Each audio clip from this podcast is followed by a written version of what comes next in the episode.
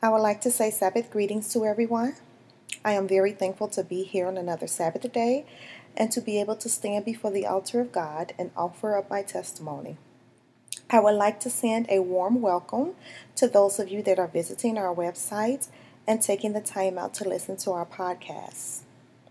Today, I will be focusing the, on the atonement in times past, also on the holiest of holies and the atonement of God's people. During the time of the Levitical priesthood, the Lord would command the priests of the children of Israel to perform various or certain tasks. These tasks were mostly offerings, a variety of offerings, such as a sin offering or burnt offering. The sin offerings were for the atonement of sin, whether it was your own sin or the sin of your family. We're going to focus on a particular priest named Aaron and talk a little bit about what his duties were. He was the brother of Moses, and because of his title, he had an obligation or responsibility to perform sin offerings for his house, himself, and for the children of Israel due to their uncleanness because they were constant, trans, constantly transgressing the law. This all would take place in the tabernacle in the holy place. This would occur every year during the Day of Atonement. The blood of the animals would be used during these sacrifices, and the attire of the priest had to be that of the holy garments. He had to wash himself before placing the holy garments on his body, and wash himself again after he removed the holy garments from his body, and that was once the sacrifices were complete. This was a statute to be done once a year in order to atone the sins of the children of Israel.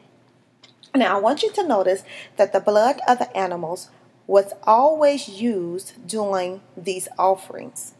Their blood was an integral, if not the most important part of this sacrifice. Remember that the priests were making an atonement for his people's sin.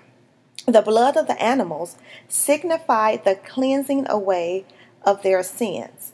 You must be able, or I want you to be able, to connect the animal's blood to the blood of Jesus Christ. Christ himself was not present in that physical sense to atone their sins. So he gave the priests the task to make offerings Instead, it is the blood of Christ that cleanses our sins that we commit because our flesh is weak and we are subjected to sin every day. 1 John 1 verses 7 says, But if we walk in the light as he is in the light, we have fellowship one with another. And the blood of Jesus Christ, his son, cleanses us from all sin.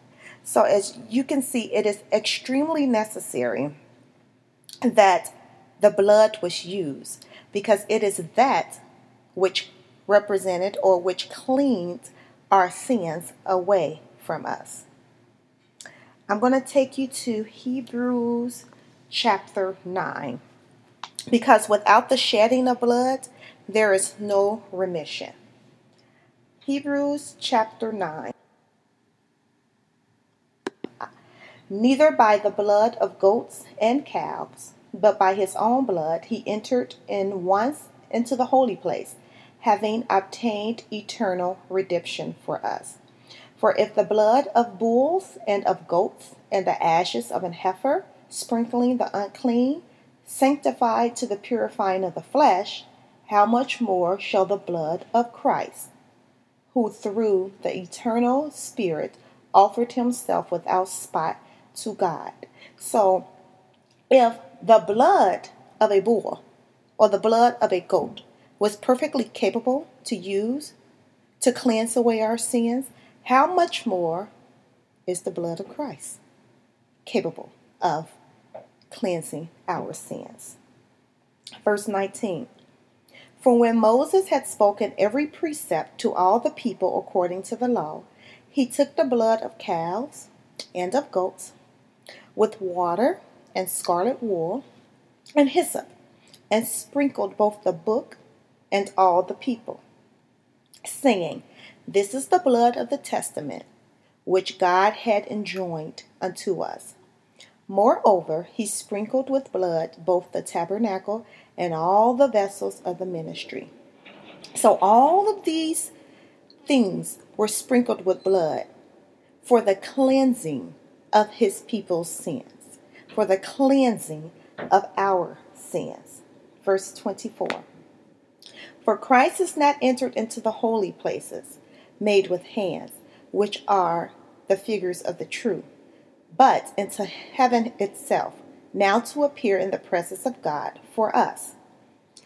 Nor yet that he should offer himself often, as the high priest entereth into the holy place every year with blood of others. Now, the high priest, as I mentioned earlier, would enter into the holy place of the tabernacle to perform these sacrifices. That high priest represents Christ himself. He was not Christ, but he represented Christ himself. Because Christ, as I just read to you, will enter into the holy place of heaven and cleanse away our sins. So I want you to be able to make that connection. And that will be found in Hebrews 9, verses 26. The atonement for the children of Israel was a very, very significant part or time of the year because it cleansed away their sins. And it was only done once a year, meaning that it was a one time thing. It was a one time thing for your sins to be cleansed. Once that happened, you had an obligation to sin no more. And that would end my presentation. Amen.